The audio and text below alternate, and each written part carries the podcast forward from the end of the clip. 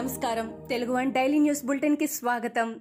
ఫిబ్రవరి ఇరవై రెండు వేల ఇరవై ఒకటి ఈనాటి ముఖ్యాంశాలు. అమరావతిలో ఎస్సీ వర్గీయులపై వైసీపీ నేతల దాడిని టీడీపీ అధినేత చంద్రబాబు నాయుడు తీవ్రంగా ఖండించారు. పంచాయతీ ఎన్నికల్లో పోటీ చేస్తే చంపేస్తామంటూ రాజధాని పరిధిలోని ఎస్సీలపై వైసీపీ కార్యకర్తలు రాళ్ళదాడి చేయడం జగన్ రెడ్డి ఫ్యాక్షన్ పాలనకు నిదర్శనమని వ్యాఖ్యానించారు.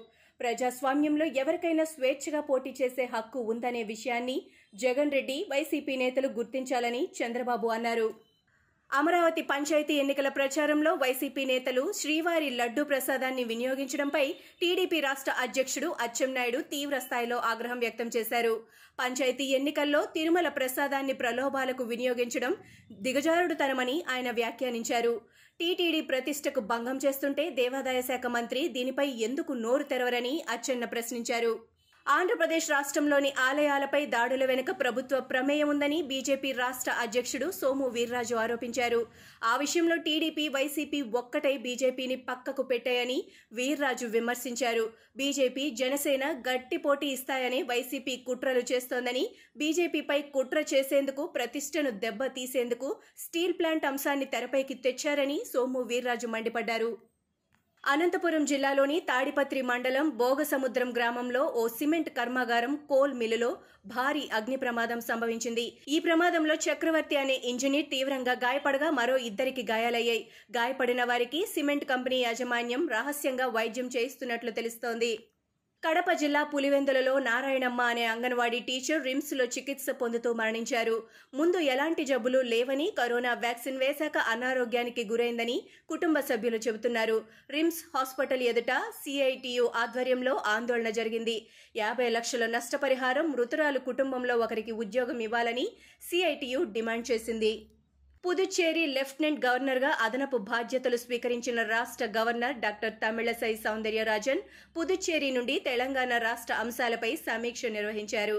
రాష్ట్ర అంశాలకు సంబంధించిన వివిధ విషయాలపై సమగ్రంగా సమీక్ష చేశారు. నేను పుదుచ్చేరి లెఫ్టినెంట్ గవర్నర్గా అదనపు బాధ్యతలు స్వీకరించినప్పటికీ తెలంగాణకు సంబంధించిన విషయాలపై ఇతర డెవలప్మెంట్స్ నేను తీసుకుంటూనే ఉన్నాను అని గవర్నర్ తెలిపారు.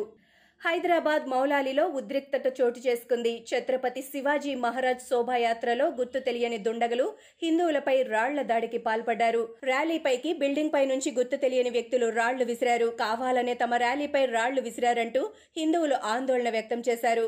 పోలీసుల జోక్యంతో ఆందోళన విరమించారు. రాళ్ళు వేసిన వారిని గుర్తించి అరెస్టు చేయాలని స్థానికులు పోలీసులను కోరారు. హైదరాబాద్ సైబరాబాద్ పరిధిలో ద్విచక్ర వాహనదారులకు పోలీసులు షాక్ ఇచ్చారు. హెల్మెట్ లేకుండా బైక్ నడుపుతూ తొలిసారి దొరికితే మూడు నెలల పాటు లైసెన్స్ రద్దు చేస్తామన్నారు.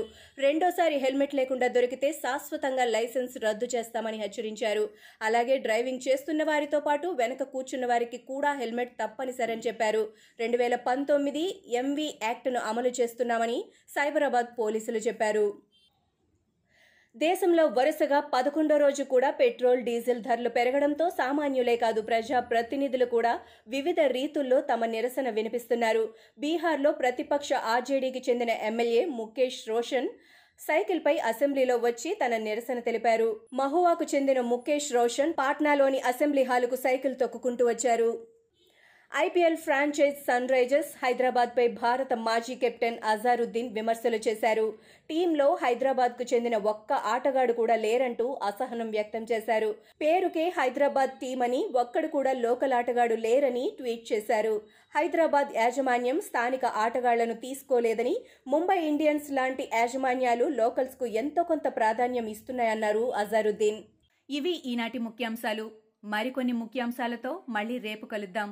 ఈ షోని క్రమం తప్పకుండా వినాలనుకుంటే మీరు ఈ షో వింటున్న ప్లాట్ఫామ్లో కానీ లేదా Google podcast Apple podcast Gaana మరియు ఏ ఇతర పాడ్కాస్ట్ యాప్లోనైనా సెర్చ్ చేసి సబ్స్క్రైబ్ అవ్వండి. కొత్త ఎపిసోడ్ వచ్చినప్పుడు మీకు అప్డేట్ వస్తుంది. అంతవరకు సెలవు. నమస్కారం.